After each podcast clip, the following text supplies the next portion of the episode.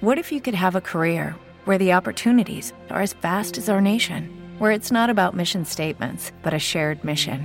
At U S Customs and Border Protection, we go beyond to protect more than borders. From ship to shore, air to ground, cities to local communities, C B P agents and officers are keeping people safe. Join U S Customs and Border Protection and go beyond for something far greater than yourself. Learn more at cbp.gov slash careers.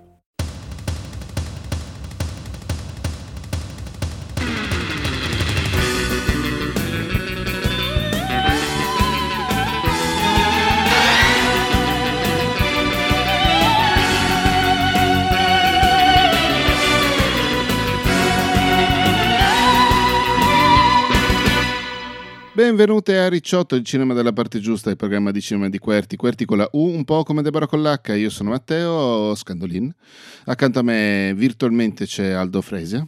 Ciao. Eh, Fe- Federica stasera non c'è perché non ha visto il film, ma ci siamo appunto Aldo e io che abbiamo visto Doctor Strange e ne, come si intitola, Nel multiverso della follia, stavo per dire il titolo in originale, eh, è l'ennesimo film Marvel, Marvel.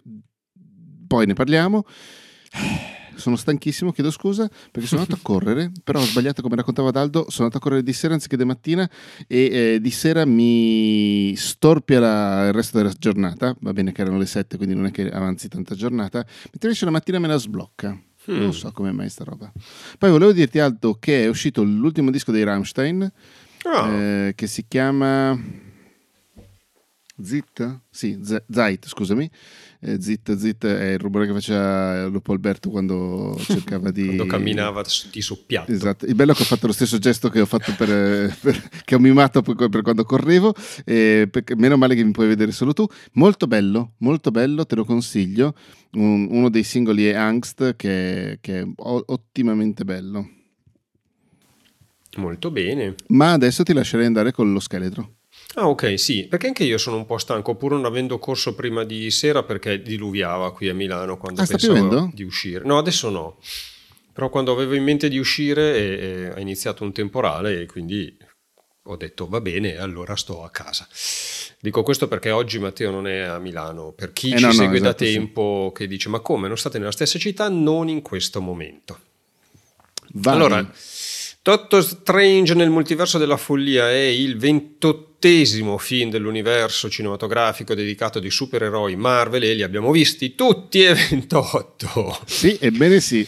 Ed è anche il quinto capitolo della cosiddetta fase quattro dopo Black Widow, Shang-Chi, Gli Eterni e Spider-Man No Way Home. È un film che è scritto da Michael Waldron.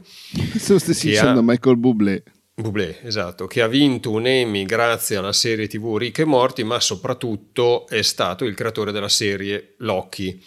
Dico soprattutto perché la serie tivù Loki ha molto a che fare, per quanto Loki non compaia, con l'universo dei supereroi Marvel e dunque con quello che succede a Doctor Strange.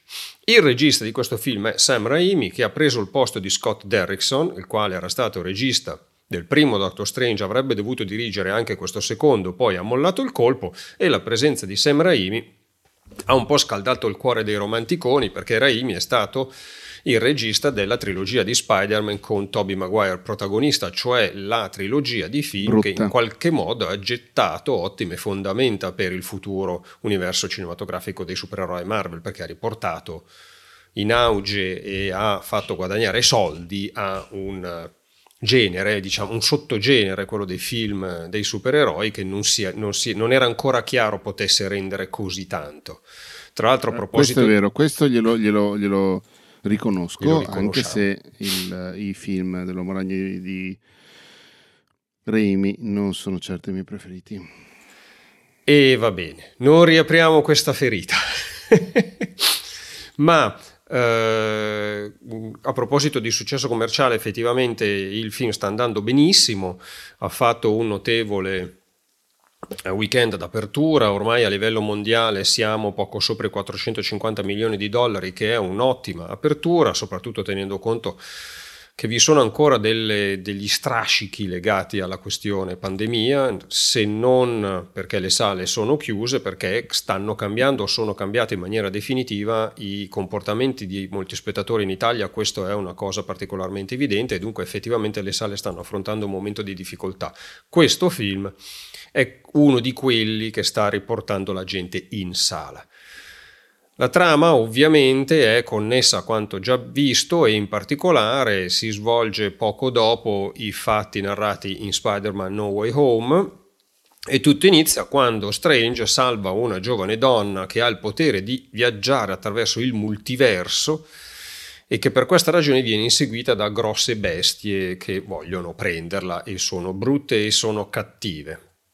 In cerca di consiglio per, sul da farsi, Strange va da Wanda Maximoff, la quale però ha una propria agenda personale e insomma finisce che bisogna correre e correre per cercare di rimediare a potenziali e devastanti squilibri fra universi paralleli in una corsa matta che si svolge un po' qui e un po' là, ma soprattutto su due universi che sono Terra sei uno sei e Terra otto tre otto, cioè due universi paralleli nei quali la Terra sei uno sei è la nostra, fra virgolette, e corsa amata che tira in ballo anche due potentissimi libri di magia, uno il cattivissimo Darkhold e l'altro il buonissimo libro di Vishanti. Ora, e fin qui niente spoiler, poi li faremo con calma. Uh, Una delle sfide chiaramente, e sarà da qui in avanti sempre una sfida costante e sempre più difficile per l'universo cinematografico Marvel, è quello di tenere insieme una narrazione che ormai è molto strutturata, molto ricca. Appunto siamo a ventotto film, siamo a non so più quanti, mi pare cinque almeno serie tv strettamente legate all'universo cinematografico Marvel, nel senso ce ne, sono sta- sì. ce ne sono state anche di altre, per esempio quelle che erano su Netflix, il, il Punitivo, che adesso fanno parte comunque del... Sì, quanto che sono, sono stati... su Disney Plus, effettivamente non so quanto facciano parte del, dell'M C U. Ma dunque la presenza dire. di Matt Murdock è stata ufficializzata Quello nel sì. nuovo Spider-Man, però diciamo che gli eventi di quelle serie tv, di Jessica Jones, di, di, di Daredevil e via dicendo, non sono, in, non sono ancora stati intrecciati in maniera stretta esatto. con, con le, le, i film, mentre le serie più recenti, WandaVision, Loki, Falcon e Winter Soldier e via dicendo, hanno invece creato una... Uh, assetto narrativo che attraversa cinema e televisione in maniera molto molto stretta. Bene, questa cosa, il fatto oltretutto di muoversi fra universi paralleli e il fatto di avere doppioni di medesimi personaggi e via dicendo, portava ad una sfida particolarmente difficile per il film, e cioè essere godibile, non diventare una cosa caotica, comprensibile solamente dai completisti, da quelli che hanno visto tutto e che magari hanno anche preso appunti mentre vedevano tutto. Bene, secondo me questo film è riuscito nel mezzo miracolo di riuscire a tenere in piedi tutto quanto, a dare il classico colpo al cerchio e il colpo alla botte, nel senso che non rinuncia alla complessità dell'universo narrativo già messo in atto, ma si regala una propria autonomia e una propria uh, capacità di essere film visibile a prescindere forse da molte visioni. Su questo forse devo metterci la sottolineatura, perché appunto io tutti i film Marvel li ho visti, non ho visto le serie tv, ma ho idea di che cosa succede, anche perché per esempio me lo racconta Matteo. E quindi non sono la persona giusta per dire come potrebbe reagire a questo film un, uh, uno spettatore o una spettatrice alle primissime armi. Penso non tanto a gente che più o meno ha assistito alla nascita dell'universo cinematografico Marvel, che magari non li ha visti tutti i film, però ne ha visti una buona parte. Mi riferisco soprattutto ai, agli spettatori più giovani, che potrebbero essere appena entrati nell'età giusta per questo tipo di film, che si ritrovano di fronte ad una mole narrativa mica da ridere. Non so bene come potrebbero rapportarsi con un film che dà per acquisire tutta subito, una serie di, di notizie. Te lo dico subito, sono andato a vedere il film con mio cognato che non ha visto niente dell'universo uh, cinematografico Marvel, ha seguito tutto, si è esaltato non da poco, è pronto per il seguito. Ah beh, perfetto, allora, allora confermiamo il successo, nel senso che la, una delle difficoltà principali di questo e dei futuri film è tenere in piedi i, l'universo, consentendo però alle persone di averne anche una visione episodica, e se questa è la reazione di tutti, quella di tuo cognato, allora siamo messi benissimo. Una cosa che si può dire è che in questo momento eh, il grosso centro di, di tutte queste storie è il concetto di multiverso, e finora sì. I primi tre film della quarta fase non hanno più di tanto affrontato la questione di petto. Non l'ha fatto Black Widow, che era un, un prequel, non l'ha fatto Shang-Chi, non l'ha fatto Eternals, ma Spider-Man No Way Home e Doctor Strange nel multiverso della follia invece rappresentano a tutti gli effetti una sorta di bigino sul funzionamento del multiverso.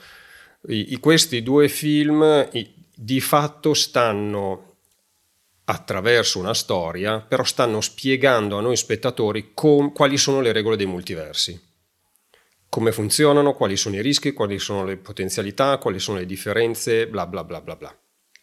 E dunque, se il grosso contesto narrativo delle prime tre fasi dell'universo cinematografico Marvel era dirci: esistono i superpoteri ed esistono delle razze aliene, ce n'è una in particolare rappresentata da Thanos che è un po' un problema. No, Questa... no, no, no, gran calma, i titani non sono un problema, Thanos era un problema. Thanos era un problema. Non, non generalizziamo, non farmi no, il esatto. leghista delle razze aliene. È vero, mi scuso con le razze aliene.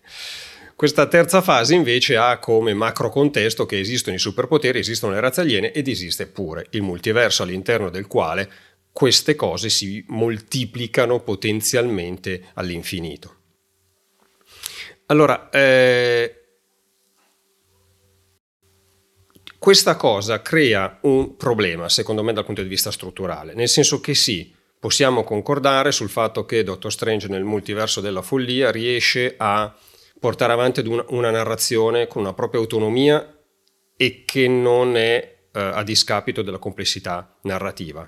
Ma nel contempo mi pare che paghi dazio nei confronti della tenuta emotiva della vicenda narrata, nel senso che ogni film eh, da qui in avanti dell'universo cinematografico Marvel dovrà alternare delle storie che iniziano e finiscono all'interno di un film e le aggiunte, le parentele con il macro contesto dei, degli universi mh, paralleli, sperabilmente non incrociantesi. Mi sembra che fino adesso noi si stia assistendo ad una messa in campo di film che lavorano soprattutto sul contesto e che tengono molto basso in termini di sceneggiatura la, te- la profondità emotiva della storia messa in campo. In questo Doctor Strange due eh, il tema grosso che anima sia Strange sia Wanda è la perdita degli affetti, che è un tema potenzialmente molto drammatico, molto serio, molto profondo. Mi pare però che venga messo in campo in modo piuttosto schematico, senza cioè agganciarlo in modo esclusivo a quei personaggi lì e dunque regalarci una complessità, una profondità emotiva più grossa. Noi, mi pare, il grosso della complessità emotiva la, la troviamo, la intravediamo soprattutto perché Benedict Cumberbatch e, ed Elizabeth Olsen sono degli ottimi attori e quindi regalano delle sfumature emotive e di peso drammaturgico che mi pare che sceneggiatura non ci siano. Cioè, in qualche misura la sceneggiatura in questo momento sta cercando di non caricare in maniera eccessiva il singolo racconto di un film. Non l'ha fatto con Spider-Man No Way Home, non l'ha fatto con Doctor Strange, e questo forse ha anche un senso, perché sostanzialmente il piano industriale prevede di far uscire tre quattro film l'anno all'interno di questo macro contesto più un tot di serie tivù, e va da sé che non, non è sensato che un singolo racconto assuma un peso narrativo fortissimo. Nel contempo però che cosa succede? Che la reazione in sala, almeno la sala in cui sono stato io, e la mia reazione è emotivamente più scarica. Il grosso impatto emotivo che fino a... a... Endgame. Esatto, di fatto Infinity War e poi Endgame sono stati i, i due grossi momenti che hanno emozionato nel profondo noi spettatori dell'universo cinematografico Marvel. Questa fase quattro e gli ultimi due film in questione, cioè Spider-Man e Doctor Strange, mi sembra che non raggiungano queste profondità e mi sembra che non, lo raggi- non le raggiungano in modo programmatico, cioè come atto consapevole di lavoro sul, sulla sceneggiatura e sul, sulla macrostruttura. Cioè mi ten- su- aspetto di capire qual è il momento per sparare la cosa grossa in termini emotivi, dove la cosa grossa magari sarà legata all'antagonista della fase quattro che ancora non si è visto, che io sappia almeno, magari gli si è visto in Loki, hanno intravisto segni. Si è visto in Loki? Eh sì, si è, si è visto proprio Kang che dovrebbe, ah, dovrebbe, eh. dovrebbe, perché in realtà dicono una cosa, poi a volte ne fanno anche un'altra. Dovrebbe essere il, l'antagonista principale del, di queste nuove fasi, che tra l'altro non si sa della fase quattro, perché alla fine Thanos è entrato nella fase due, se non sbaglio, all'inizio della fase due o comunque alla fine della fase uno, per poi tirarsi dietro fino alla fase tre, quindi bisogna capire cosa succederà con Kang. Spero che non continuino con gli universi narrativi paralle- con gli universi paralleli, perché se c'è una cosa di Deep Space Nine che dici che cazzo c'entra Star Trek, ecco, eh, dammi un attimo, te lo dico. Te lo dico. Se c'è una cosa di Deep Space Nine che non ho sopportato è che dalla, mi verrebbe da dire dalla terza stagione in avanti, una puntata all'anno sono stati nell'universo dello specchio, quindi l'universo parallelo dove c'è la versione cattiva fondamentalmente della federazione e via dicendo, che allora lo fai una volta nelle serie classiche, molto figo, lo fai una volta in Deep Space Nine, giustamente dici cosa è successo dopo cento anni, può essere anche interessante, lo fai una volta all'anno, due balle. mm. In Discovery l'hanno ritirata fuori ma con un twist abbastanza interessante, quello è stato effettivamente carino, e mh, spero che non continuino con Kang e gli universi paralleli fino alla fine, cioè piuttosto datemi Galactus, visto che poi effettivamente Galactus è uno dei, adesso sto dicendo delle cose che per magari le spettatrici e gli spettatori che non sanno niente di fumetto Marvel mi diranno ma hai un ictus che dici di Galactus, però è uno dei cattivoni dei Fantastici quattro, mm-hmm. Fantastici quattro che sono stati introdotti, si può dire così, sto giro Vagamente. Con Doctor Strange, e che si sa che arriveranno, perché adesso che Marvel si è comprato, anzi scusami, Disney si è comprato tutto tranne la Sony, ehm, arriveranno prima o poi anche Fantastici quattro, piuttosto che Galactus mi, mi fa più da, da, da minaccia esistenziale, perché io e gli universi paralleli veramente due coglioni grandi come una casa, speriamo non se la trascinino troppo a lungo. E creano anche un problema gli universi paralleli, oltre a un vantaggio, perché ti danno maggiore libertà narrativa da un certo punto di vista, dall'altro complicano, complicano, complicano e poi alla fine la tentazione di fare un bel retcon e arrivederci, eh, grazie, eh, o un reset. Non è un caso se negli anni Ottanta uno degli eventi narrativi più importanti del fumetto americano è stata la Crisi sulle Terre Infinite, ovvero quando D C Comics si è resa conto che aveva un po' esagerato con questa storia qui e ha resettato parecchio. Poi non so esattamente come sia andata a finire lì, so che ogni tot torna fuori una nuova Crisi sulle Terre Infinite, sui tempi infiniti, su quegli altri infiniti, le Madonne e via dicendo. Ehm, scusami, vai. No, eh, stavo cercando, spero in maniera chiara, perché mi rendo conto che la stanchezza sta giocando un po' le sue carte, di, spero di essere chiaro nello spiegare quest, questa idea che ho eh, di come si sta muovendo adesso l'universo cinematografico Marvel e come in particolare... Scusami, scusami, scusami, scusami mh, prima che tu dica questa cosa, allora ti commento una cosa che hai detto poco prima, poco sì. fa, cioè che secondo te Strange e l'Uomo Ragno lasciano le questioni, lascio, sì, lasciano le questioni emotive in secondo piano per eh, fare il manualetto, diciamo, di, di, di, di, questa, nuova, di, di questa nuova parentesi del, dell'universo cinematografico Marvel. Secondo me l'Uomo Ragno è andata particolarmente male perché c'era troppa roba, hanno voluto fare troppa roba, ehm, perché la tensione emotiva c'era, lui che vuole cancellare tutto dalla mente delle persone, mm. che poi porca mignotta basta andare a parlare con quelli, vabbè lasciamo perdere, come effettivamente gli dice Strange, ma non potevi parlare con quelli dell'emme i ti? E, e poi c'è la morte di Zia May e tutto quanto, quindi secondo me la questione emotiva c'era lì dentro, però c'era troppa roba in generale nel film e se la sono giocata particolarmente male. Più passa il tempo più secondo me quello è un brutto film. Oh, attenzione, un'affermazione sì, forte. Sì, si salva esclusivamente per la scena finale, perché la scena finale è l'Uomo Ragno come, come mm. l'abbiamo conosciuto noi che lo leggiamo dagli anni sessanta, anche noi certo. che negli anni sessanta non ci siamo nati, ed è un'affermazione abbastanza passatista che è un po' contraria se vuoi alla mia indole, però è anche vero che è il miglior Uomo Ragno di sempre quello, a parte Miles Morales o l'Uomo Ragno duemilanovantanove, ma lasciamo perdere, e pertanto credo che, che per quel che riguarda No Way Home gli sia andata male perché avevano troppa carne al fuoco. Eh, sono d'accordo solo in parte e secondo me questa osservazione ha comunque a che fare col, col discorso che stavo cercando di fare sul nuovo Doctor Strange, cioè eh, ci sono ovviamente dei carichi emotivi in Spider-Man No Way Home, ma sono, mi sembra, nascano il più delle volte da una conoscenza pregressa, cioè prima sì. o poi zia May o zio Ben devono fare una brutta fine a seconda. Uh, quello che è successo a quegli Spider-Man lì in quei film lì può diventare rilevante, vedi la scena in cui il, lo Spider-Man di Garfield riesce a salvare eh, le, una, sol- sì, una sì, sorta sì, sì, di alter ego dell'amata, e dunque si, com- si commuove per questa cosa. Ecco, mi sembra che siano um, impatti emotivi che derivano soprattutto da un aspetto t- strutturale e dalla capacità di cogliere i riferimenti, piuttosto che dal singolo lavoro all'interno del film su quel personaggio in particolare. Faccio un esempio, e questo implica degli spoiler, per cui sapete già cosa fare se non ci avete voglia, e ri- riguarda il fatto che entrano in campo in questo film tutta una serie di personaggi che appartengono ad universo parallelo, non a Terra sei uno sei, ma a Terra otto tre otto tre otto tre otto, non mi ricordo quale dei due, insomma otto tre otto.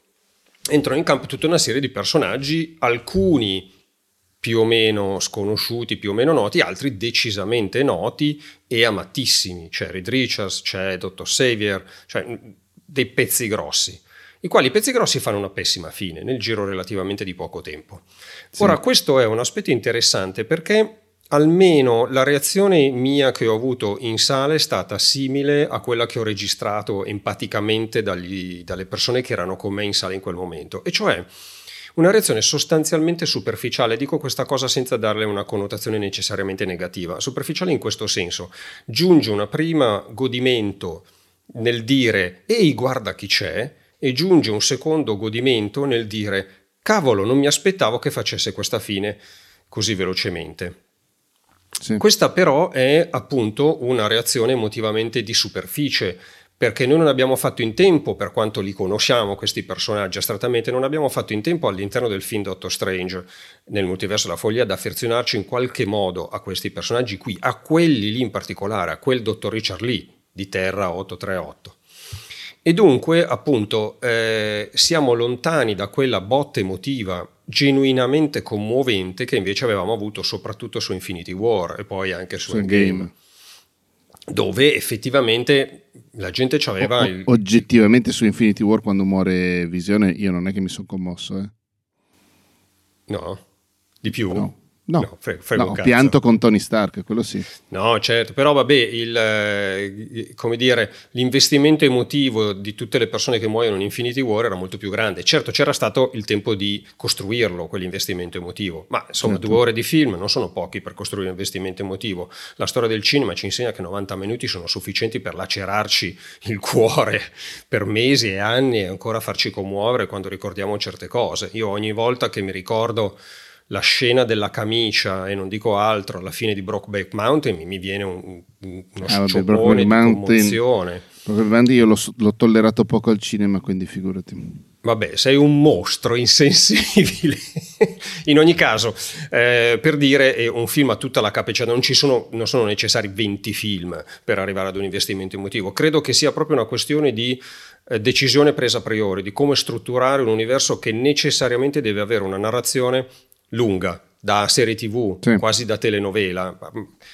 Secondo me nei piani loro, forse persino da soap opera, nel senso che non finirà mai, no? Potenzialmente arriveranno a quaranta anni di vita. Ecco, questa cosa implica, eh, assomiglia, se, se, nel tentativo di farmi capire meglio, assomiglia a i gruppi di, stri- di scrittura di una serie tv, all'interno dei quali i gruppi di scrittura è meglio se non c'è un super genio della scrittura, un Quentin Tarantino, perché altrimenti il problema è che si nota lo scarto, altrimenti il problema è che alcune cose iniziano a pesare emotivamente più di quanto magari dovrebbero pesare a livello narrativo e strutturale.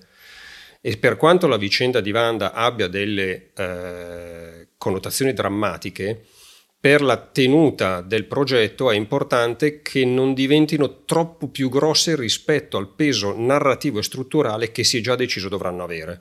E allora da mm-hmm. questo punto di vista cosa fai? Togli un po' di emozione e tieni invece una reazione più di superficie. È una cosa che secondo me viene anche fatta non solo consapevolmente, ma anche con grande abilità di scrittura, intendiamoci. Eh, che però, per quanto mi riguarda, mi fa piacere un po' meno questa fase nuova dei film Marvel, perché intendo nuova quella che si è esplicitata sì. veramente a partire da Spider-Man, perché mh, mi manca l'emozione. Io, da bravo spettatore di, di cuore più che di, di testa, questa roba qui la vorrei. Però detto ciò è un film sono che ben funziona, intendiamoci. Sono ben d'accordo con te, caro Aldo. Detto questo, è effettivamente un, cioè nel senso, è un film che sta, sta in piedi, ha delle trovate visive che hanno sicuramente la firma di Sam Raimi, cioè ci giochiamo sia tu che io la testa mm-hmm. su questa cosa qui. E boh, non so, a me è proprio piaciuto vederlo. E tra l'altro tu mi hai, mi hai fatto ricordare nel tuo tu l'hai visto, scusami, in lingua originale? No, io purtroppo no, non sono ah. riuscito, cioè non ho trovato una, una proiezione giusta con, le, con i miei orari, perché a Milano mm. non ci sono le proiezioni in lingua originale, però ahimè se hai tre lavori fai un po' fatica a fare quadrare i conti. Però una delle cose che, mi, hai, che aveva, mi aveva colpito meno di quanto ha colpito te è il mantello di anime sì. morte di, di Strange, che effettivamente è un tocco. Si è molto Strange discu- Zombie. Doctor Strange, dove si è molto discusso sulle note horror di questo film, su quanto sia giusto mostrarlo a certi spettatori e su quanto la, la matrice horror sia la mano di Sam Raimi che si vede. Io quando sono uscito dal film ho pensato che la mano di Raimi si vedesse soprattutto in certi elementi autoironici e, e in, in un certo trattamento affettuosamente irrispettoso nei confronti di alcuni suoi protagonisti, in primis Strange e Wong. Mm-hmm. Però effettivamente quando poi tu mi hai raccontato alcune cose che ti avevano colpito, mi è tornato alla mente che c'erano pure alcuni elementi horror non, non da poco. Tipo... Oltre, a, oltre a un omaggio dritto per dritto alla casa, con la camera che si muove sulla scala della casa di Wanda dell'universo, se il cazzo quale. Mm. Universo era otto tre otto qualcosa, si deve quello lì, insomma, l'altro universo dove adesso c'è un numero molto più basso di supereroi. Sì. E, e basta, cosa, cosa possiamo dire ancora? Uh, una cosa che non avevo visto fino a oggi è che è stato messa un'enfasi maggiore, soprattutto per quanto riguarda Doctor Strange, sulla fatica fisica di lanciare gli incantesimi. Tendenzialmente la magia è, l'abbiamo vista spesso come questione mentale, no? Tu devi padroneggiare dei gesti con le dita, devi avere la mente salda e poi le cose accadono. In questo film c'è un'enfasi maggiore sullo sforzo fisico che questa cosa comporta, e l'ho trovato in fondo sensato in un mondo dove alla fine eh, stringi stringi si finirà a darsi dei cazzotti in faccia. Anche se effettivamente il duello fra Strange due e Strange qualcos'altro a suon di note musicali... Strange uno, scusami. Cioè il nostro Strange. Ah sì, giusto, perché dico due perché così lo è definiva secondo, America, eh sì. la, la ragazza perché che è il secondo capace di che compare in scena, però è il nostro Strange. Sì, è vero, perché la, la ragazza che viaggia nei multiversi, che si chiama America Chavez, lo incontra come... altro Strange, il secondo almeno, vabbè, in ogni caso sì, sì, sì. Eh, quello è un, quel, quella, nota, eh, quella lotta a suon di note musicali è stata un'eccezione rispetto alla norma che prevede che a un certo punto ci si tirino dei cazzotti. Eh, bene, cosa carina, evviva. Eh, basta, sì, c'è c'è il, no, io, il, il grande Vai, il grande McGuffin, nel senso che la, la nuova supereroina America Chavez, che è interpretata da Xochitl Gomez, è, è stato da più parti definito il McGuffin definitivo, nel senso che è, è un personaggio che esiste, non l'avevo letta. Sì, cioè esiste solo per giustificare tutto il resto, è una, sì, una sì. funzione narrativa grossa come una casa, e molti avevano, hanno notato che nonostante queste limitazioni la, l'attrice Xochitl Gomez sia riuscita a tirare fuori qualche cosa in più. Devo dire che nel complesso sono abbastanza d'accordo, mi è sembrata una presenza convincente all'interno sì. di tutto questo gran casino, per quanto effettivamente il suo potere eh, risulti essere inutile, nel senso che è utile semplicemente a chi vuole impossessarsi di quel potere. Oppure se vuoi fare l'esploratrice, se vuoi fare il manuale dei, degli universi paralleli, allora sei, sei l'unica sì. in grado di scriverlo, perché ti ci muovi effettivamente, ma siccome il fatto di esplorare in maniera pacifica un mondo non è nelle corde dei supereroi Marvel, forse, forse di, di, di, di Star Trek sì, quello che citavi prima, per andare a, a visitare sì. nuove forme di vita e nuove civiltà, non a conquistarle o a distruggerle a seconda dei casi, ecco, però... È effettivamente lei il personaggio è, è non so che quanta vita potrà avere in futuro, anche se abbiamo visto che è capace pure lei di tirare dei pugni se vuole, perché sì, quella parte lì, pur, quella, pur quella, più debole di tu- quella più debole di tutto il film secondo me, quella parte lì, perché comunque eh, cioè in tre minuti allora c'era bisogno soltanto di un pochino di, di fiducia in se stessi, in se stessa anzi, e risolvi tutti i problemi. È vero, ma non funziona, cioè non ci metti tre minuti. Cioè, ci metti... No, certo, però questo fa parte, fa parte di molta narrazione, in generale, non solo supereroistica, molta narrazione che ci arriva dal cinema popolare statunitense, dove sostanzialmente sì, sì, sì. è un cinema di eletti. Eh, tu già sai, l'unica cosa che devi fare è fare quel piccolo passaggio di convincerti che, e a quel punto, voilà, sei in grado di affrontare la versione fuori di testa di una delle più potenti supereroine dell'universo Marvel e darle pure dei pugni, cosa che nessun altro era riuscito a fare, neanche versioni di universi paralleli di eroi di tutto rispetto e di eroine di tutto rispetto.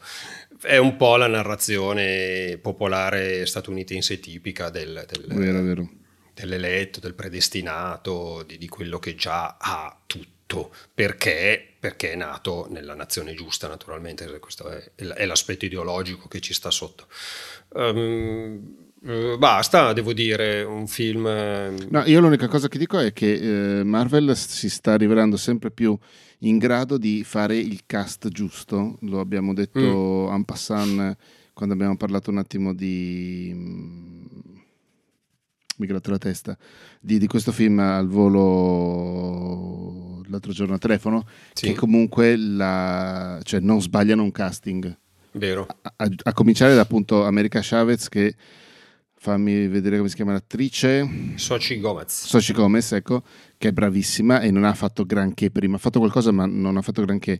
Eh, le coprotagoniste sia di Falcon and Winter Soldier, sia di Hawkeye, sia di Moon Knight sono clamorose come bravura, e anche loro non è che avessero fatto vabbè um, eh, Erin come si chiama eh, quella che faceva um, qualcosa Morgenthau, la cattiva tra virgolette di Falcon Winter Soldier, qualcosina dietro aveva un pochino più delle altre, però comunque ovvio non è che le prende dalla strada, no sì. non è vero. Maya Maya sì, non mi ricordo il nome dell'attrice che fa Maya in Hawkeye, ma credo che fosse, sia stata la prima cosa che ha fatto Uh, al, chiamiamolo cinema, non è cinema ma quasi. Andiamo a beccare uh, p- p- p- p- p- Maya Lopez all'Aqua Cox, esatto sì, uh, la sua prima roba è stata uh, Maya Lopez in okay. Cioè nel senso si stanno Reed Richards barra um, John Krasinski perfetto nel ruolo, non potrei immaginarmi un Reed Richards, Richards migliore, eh, quindi insomma boh, continuano a, a fare delle ottime cose da questo punto di vista. Per il resto molto piacevole da vedere, se vi capita guardatevelo, se no aspettatelo su Disney Plus, tanto il mondo non finisce per questo, quantomeno non certo per questo. No, basta, esatto. direi uh, sì direi di sì, direi di sì. Co- che, ecco... ne dici, che ne dici della musica di Danny Elfman? Mi è piaciuta, a volte forse troppo preponderante? Non, non l'ho trovata, cioè, va bene, sì, era lì, è nel canon di un tipo di musica che comunque deve essere un po' roboante, però non... va bene, ok, fa niente, grazie. Ok, proverò a risentirmi la colonna sonora. Però può darsi che mi sia distratto io. Proverò a sentire ah, sbadiglione proverò a sentire la colonna sonora da sola e poi ti dico. Va bene. Ah, tra l'altro volevo solo dimmi, dire dimmi. in un recente in un recente podcast di Empire Magazine, che tra l'altro aveva all'interno una uh, intervista a Elizabeth Olsen, non mi ricordo più chi dei redattori o delle redattrici di Empire diceva che scommetteva sul fatto che dopo la visione di questo film ci sarebbero state nuove visioni, eh, cioè ci sarebbe stato un aumento delle visioni in streaming della serie tivù WandaVision. Probabile. Ed effettivamente devo dire che è stato l'unico momento in cui ho sentito la mancanza di una visione. Esatto, bello, non mi è mancato Loki per dire, ma mi è mancata la visione di WandaVision. Poi eh, non certo so se ha ragione o meno, direttamente ma... sul film. Sì, esatto. E, e basta, questo, questo per, per ribadire appunto la difficoltà di lavorare su un universo così vasto e nel contempo anche che lo stanno facendo bene, naturalmente. Sì, è vero. Eh, tra l'altro WandaVision è una di quelle che mi è piaciuta, non dico di meno, ma quasi di, delle serie tv della Marvel per, fino, fino a questo momento, diciamo. E tra l'altro fanno parte anche loro, attenzione, della fase quattro, eh, comunque. Eh sì, non dimentichiamocelo. Sì, assolutamente sì. Eh, tra l'altro non so, ne ho sentito, però devo dire che ho sentito meno la mancanza della serie tv di quanto forse avrei potuto, perché la questione dei figli di Wanda l'avevo sì, già Madonna. vista in un fumetto. Cioè sapevo ah, già okay. cioè sapevo già cos'era, per cui effettivamente ecco, però Beh, c'è eh, anche da dire che l'hanno detta quattordicimila volte. Sì, sì, sì, sì, sì, ripetuta in maniera quasi didascalica. Eh. Che è un eh. po' la condanna però alla quale sono, sono chiamati, perché non se ne esce. Ma basta così, no, non ripetiamoci, detto ciò, no, no, esatto. Evviva. Va bene, grazie mille per aver ascoltato questa ennesima puntata di Ricciotto, il cinema dalla parte giusta. Questa era la puntata cinquecentoventuno, a cipicchia, a cipicchietta. Ci trovate quasi tutte le settimane. Mm. Scusate, ho, ho deglutito, ma ho, ho sbagliato i tempi della deglutizione. Sì, deglutizione dovrebbe essere, non so più parlare. Ehm, ci trovate quasi tutte le settimane e quasi sempre di lunedì, a parte questa puntata, per esempio, che l'abbiamo registrata di lunedì sera, pertanto esce di martedì. E basta, ci sentiamo la settimana prossima con un film, possiamo chiamarlo pseudo-indipendente? Fede, cosa dici? Lo chiamiamo pseudo-indipendente questo film di cui parliamo adesso in una nuova puntata? Ma questa Federica Bordin è sempre stata lì sotto. In... È sempre stata lì sotto. Sta... Secondo me non ha le cuffie, non ci sta sentendo. No, esatto, si è solo collegata ma non ha neanche esatto. il microfono acceso. Ma ciao, grazie. Ciao.